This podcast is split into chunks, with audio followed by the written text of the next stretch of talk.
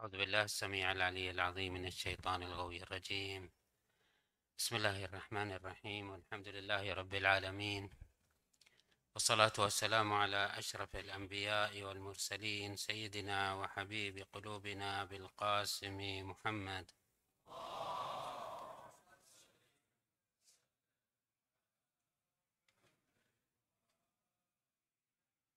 وعلى أهل بيته الطيبين الطاهرين.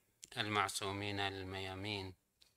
اللهم صل على محمد سيد المرسلين وخاتم النبيين وحجة رب العالمين. المنتجب في الميثاق والمصطفى في الظلال. المطهر من كل آفة البري من كل عيب. المؤمل للنجاة والمرتجى للشفاعة المفوض إليه دين الله. اللهم شرف بنيانه وعظم برهانه وافلج حجته وارفع درجته واضع نوره وبيض وجهه واعطه الفضل والفضيلة والمنزلة والمنزلة والوسيلة ودرجة الرفيعة وابعثه اللهم مقاما محمودا يغبطه به الأولون والآخرون اللهم صل على محمد وآل محمد الأوصياء الراضين المرضيين بأفضل صلواتك وبارك عليهم بأفضل بركاتك والسلام عليه وعليهم وعلى أرواحهم وأجسادهم ورحمة الله وبركاته. ثم السلام عليكم أيها المؤمنون جميعا ورحمة الله وبركاته. قال عز من قال في محكم كتابه الكريم بسم الله الرحمن الرحيم. أفرأيت من اتخذ إلهه هواه؟ وأضله الله على علم وختم على سمعه وقلبه وجعل على بصره غشاوة. فمن يهديه من بعد الله أفلا تذكرون؟ صدق الله العلي العظيم. هذه الظاهرة البشرية التي تشكل آفة من أشد الآفات التي يصاب بها تصاب بها البنية الإنسانية وهي الانحراف والإعوجاج عن طبيعة الخليقة ومقتضى الفطرة. وهي أن يجعل الموجود إلها له هواه. نبين لكم لطافة هذه الآية ومدى حرص القرآن الكريم على معالجة هذه القضية من خلال هذه النقاط. النقطة الأولى أنه ظاهر هذه الآية خلاف ما قد يبدو للبعض أنه يفترض أن يقال. لعل البعض يتصور أن المفروض أن يقال هكذا. أفرأيت من اتخذ هواه إلها؟ يعني جعل الهوى له إله يعبده ويتبعه. وهو مراد أيضا هذا المعنى. بأن الخلل هو أن تجعل من هواك إلها لك تنقاد إليه. لكن القرآن الكريم يريد أن يشير بهذا التقديم والتأخير تقديم الإله على الهوى.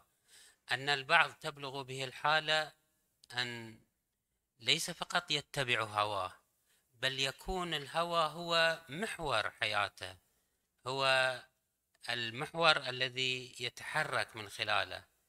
بتعبير واضح وصريح. أن تكون كل جزئيات حياته في مأكله ومشربه وقيامه وقعوده وصلاته وصومه وعبادته كلها هوى كلها شهوة كلها انحراف كلها اعوجاج. جعل له إلها اتخذ عبوديته وحركته هو هذا الهوى واتباع الهوى. وهو طبيعة استثنائية من موجودات هذا الكون. كل ما في هذا الكون خلق لينبعث في حركته إما منطلق من غريزة تهديه إلى سواء السبيل كما هو الحال في كل الحيوانات. تتحرك في ضمن غرائز محكمة حصيفة حصينة تقوده إلى ما فيه صلاحه وكماله ونجاحه. لن تجد حيوانا يخرق هذه القوانين والانبعاثات. أعطي الإنسان بالإضافة إلى ذلك باعث آخر أسمى وأشرف وأرقى وأعلى وأكرم وهو الفطرة. الإنسان يتحرك في مراحل كثيرة من حياته منبعثا من الغضب والشهوة كما هو بقية الحيوانات. فهو يأكل ويشرب وينام منطلقا في ذلك من بواعث بدنية تدفعه إلى ذلك وهي تصلح لشأنه وبقائه ولا عيب في ذلك. الطفل الصغير بل الإنسان الكبير أيضا يتحرك في ضمن هذه البواعث ولكن الخلل هو أن تستمر هذه البواعث حتى على حساب البواعث الأسمى والأشرف. بواعث الكرامة بواعث العزة بواعث الرفعة بواعث الكمال تبقى هابطة ومنكسرة أمام الشهوات والغضب. وذلك أن الإنسان كما هو معلوم ومعروف أنه فيه نحوين من البواعث بواعث الشهوة والغضب من جهة والعقل والإدراك من جهة ثانية لا كما هو الحيوان. وهنا تحصل حالة من النزاع والتدافع العميق في كينونة الإنسان. فهذا الكيان الجميل القويم في أعماقه تحصل هناك حالة من الانفجارات والقتال والتدافع والتنازع بين مملكة الخير ومملكة الشر. مملكة الخير تدعوه إلى الرقي والكمال والتسامي ومملكة الشر تدعوه إلى الهوى والشهوة. وكم من عقل أسير تحت هوى أمير. لاحظوا النقطة الثانية التي أريد أن أشير إليها أنه اتباع الهوى أيضا له مراتب. تارة يكون اتباع الهوى واضح. طبعا اتباع الهوى في الحقيقة لا يمكن أن نقول له مرتبة مرتبتين ثلاث وإنما يتفاوت بتفاوت نفوس البشر. فهناك من يتبع هواه مئة في المئة وهناك تسعة وتسعة لو حاولنا أن نترجمها بلغة الأرقام لكانت الأمور هكذا. ولكن نضعها في خطوط عريضة ونقول هناك اتباع الهوى صريح وواضح كما هو كثير في حالات الإنسان وخصوصا عندما يدخل في خصوبة أو نزاع حالات غضب أو حالات شهوة فإن الهوى يقوده إلى إلى الاتباع والاستسلام وتطبيق كل مقتضيات الهوى وأخرى يكون هناك بواعث كريمة شريفة ولكنها مخلوط ببواعث خبيثة سيئة كما هو كثير من الحالات أيضا بأن الإنسان يتحرك ابتداء منبعثا منطلقا في حركته من مقاصد شريفة ولكن في الأثناء تخالطه مقاصد سيئة.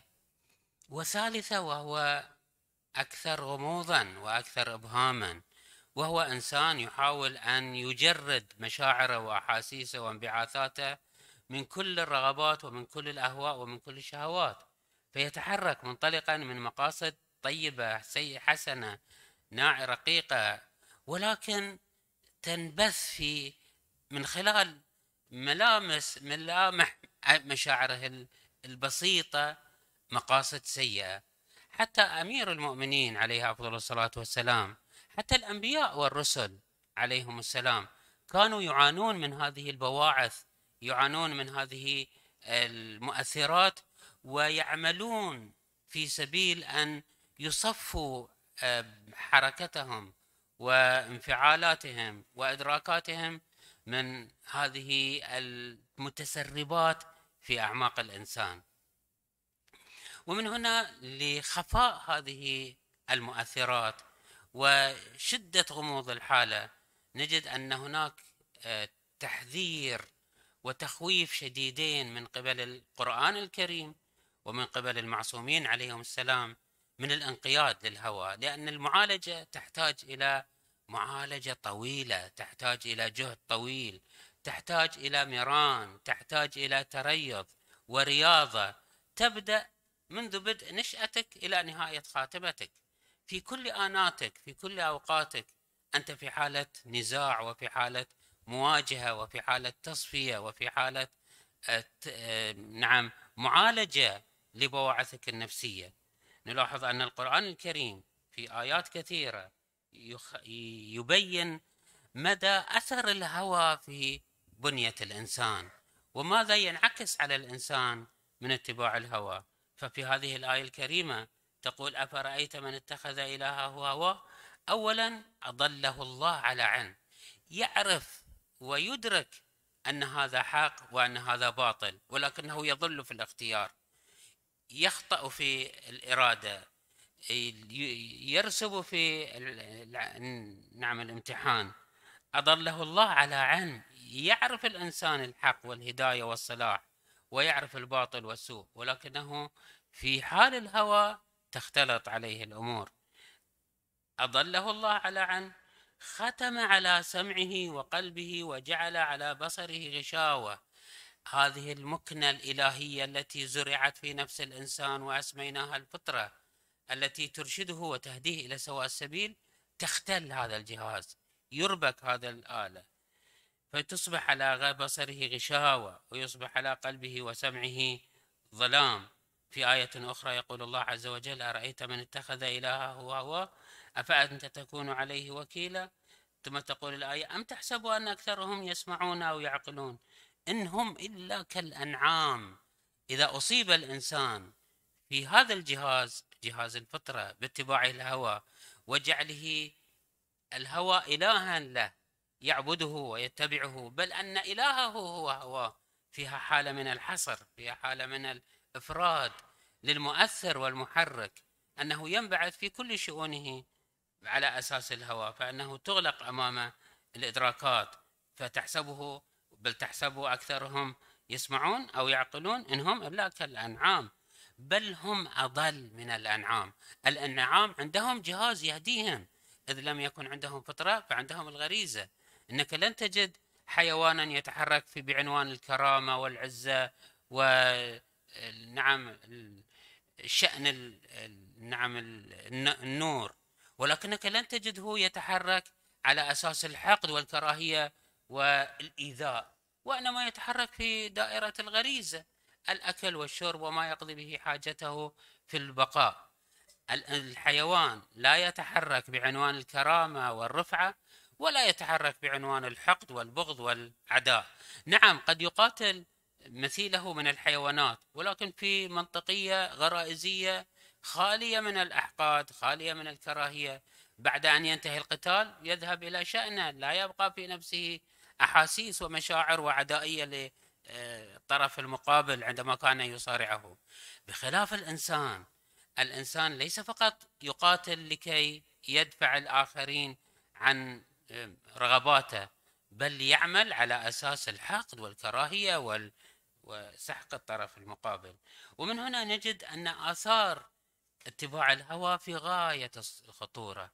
نشير إشارة سريعة إلى الآيات التي كانت تضرب جرس وخطورة اتباع الهوى. يقول الله عز وجل في أن اتباع الهوى يؤدي إلى الكفر فأنه من لا يؤمن بها واتبع هواه فتردى يعني أنه من اتبع هواه فأنه ينتهي إلى عدم الإيمان وإلى الردى و نعم الضلال. ينتهي به إلى الغفلة. ولا تطع من أغفلنا قلبه واتبع هواه. اتباع الهوى يؤدي إلى أن ليس فقط الإنسان أن يكفر بالله وبآيات الله بل أنه يصبح عنده حالة من الغفلة حالة من السهو حالة من الإعراض عن الله عز وجل.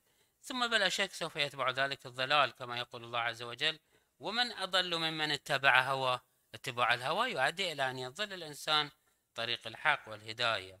يقول الله عز وجل في آية أخرى في أن الهوى يؤدي إلى الانحراف فاحكم بين الناس بالحق ولا تتبع الهوى. اتباع الهوى يوقع الإنسان في الانحراف عن إصابة الحق والفضيلة. طبعا الروايات أيضا كما هي الآيات تشير إلى خطورة اتباع الهوى وهذه الرواية الواردة عن رسول الله صلى الله عليه وآله. يقول في حديث قدسي يعني رسول الله صلى الله عليه وآله ينقل هذا الحديث عن الله عز وجل. أن الله عز وجل يقول وعزتي وجلالي وعظمتي وكبريائي لاحظوا هذه الأقسام المتتالية كم هي تضرب جرس الخطورة في اتباع الهوى. وعزتي وجلالي وعظمتي وكبريائي ونوري وعلوي وارتفاع مكاني. لا يؤثر عبد هواه على هواي.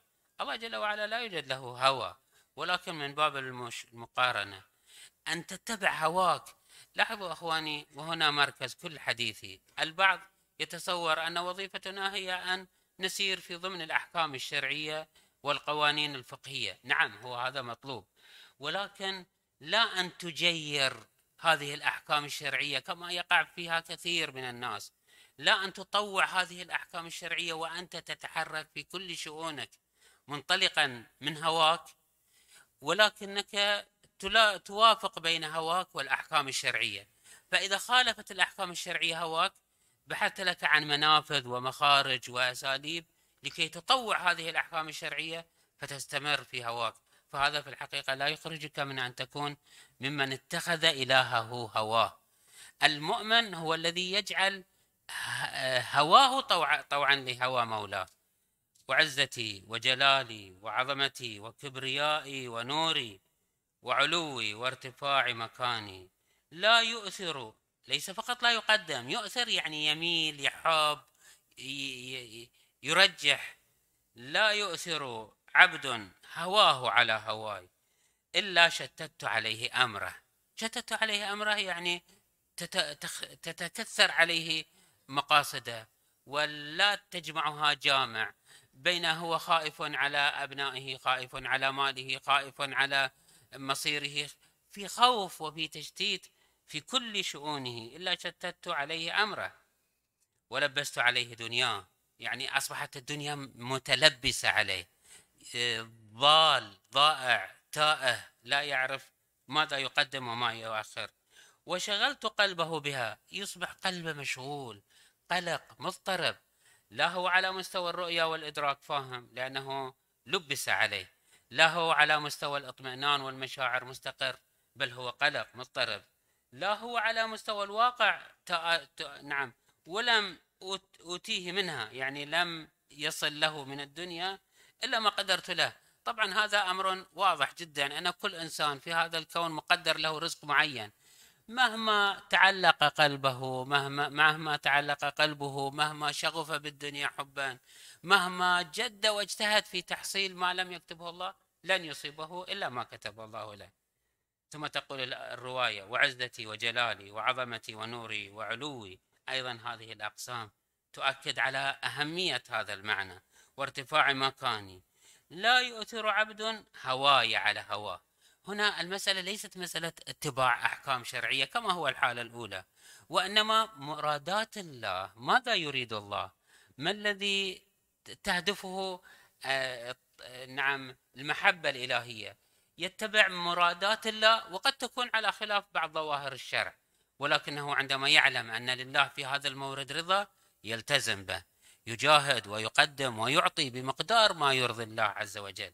وعزتي وجلالي وعظمتي ونوري وعلوي وارتفاع مكاني لا يؤثر عبد هواي على هواه. يعني وإن كان يحب يحب شيئا وإن كان نفسه تميل إلى شيء إلا أنه يؤثر هوى الله وإرادة الله على هواه. ماذا يترتب عليه؟ إلا استحفظ إلا استحفظته ملائكتي ملائكة التدبير مدبرات هذا الكون كلها في سبيل الحفاظ عليه في كلها تخدمه كلها في سبيل أن توصله إلى ما ينفعه وإلى كماله وإلى آه، خيره وصلاحه إلا استحفظته ملائكتي.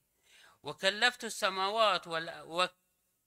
وكلفت السماوات والأرض رزقه يعني ليس فقط أطوع الملائكة السماوات والأرض تكون في خدمته تكون في سبيل نعم توفير ما يحتاجه. يعني معطاء ما ما تعطيه السماء وما تعطيه الأرض كلها في خدمته. وكنت له من وراء تجارة كل تاجر. التجار يذهبون ويأتون ويقربون البعيد و آه، لخدمة مجموع الناس. هم يصبون في خدمة هذا المؤمن الذي يؤثر هوى الله على هوى نفسه. وكنت له من تجارة من تجارة من وراء تجارة كل تاجر. وآتته الدنيا وهي راغمة. كل ما في هذا الكون كل ما في هذه الدنيا تنقاد له وتطيعه وهي راغمة. طبعا الدنيا منقادة للأوامر الإلهية وراغمة في كل حالاتها ولكن الرواية تريد أن تقول هناك انقياد تكويني لكل مكنونات هذا الكون في خدمة المؤمن الذي يقدم هو, هو, هو الله على نفسه وعلى هواه. خلاصة القول أخواني وخصوصا نحن في هذا الزمن الذي كثرت فيه أسباب الشهوات والأهواء. كثرت فيه المغريات كثرت فيه أسباب الطرب واللهو واللعب واللهو. هذه الأشياء كلها تضغط على الإنسان في أن تدفعه لأن يعيش. حتى المؤمن حتى التقي حتى من يريد أن يرضي الله عز وجل. ولكن هذه المؤثرات كلها تدفعه باتجاه أن يساير الأهواء والرغبات. أما المؤمن هو الذي يعاني في أن يجرد كل حركاته كل سكناته كل أفعاله من كل البواعث الأهواء والرغبات لتكون صافية خالصة في سبيل أن تكون لوجه الله عز وجل. وهذا يحتاج إلى صراع يحتاج إلى مؤونة يحتاج إلى دربة يحتاج إلى كما تعبر بعض الروايات أنه المؤمن في آخر الزمان الماسك على دينه كالماسك على جمرة. يحتاج إلى أن يعاني يحتاج إلى أن يبذل يحتاج إلى أن يدرك ما هو السبيل إلى أن يصل إلى مرضاة الله عز وجل. نرجو من الله سبحانه وتعالى يعيننا في هذا السبيل وأن يشفع فينا محمد وآله والحمد لله رب العالمين. وصلى الله على محمد وآل بيته الطيبين الطاهرين.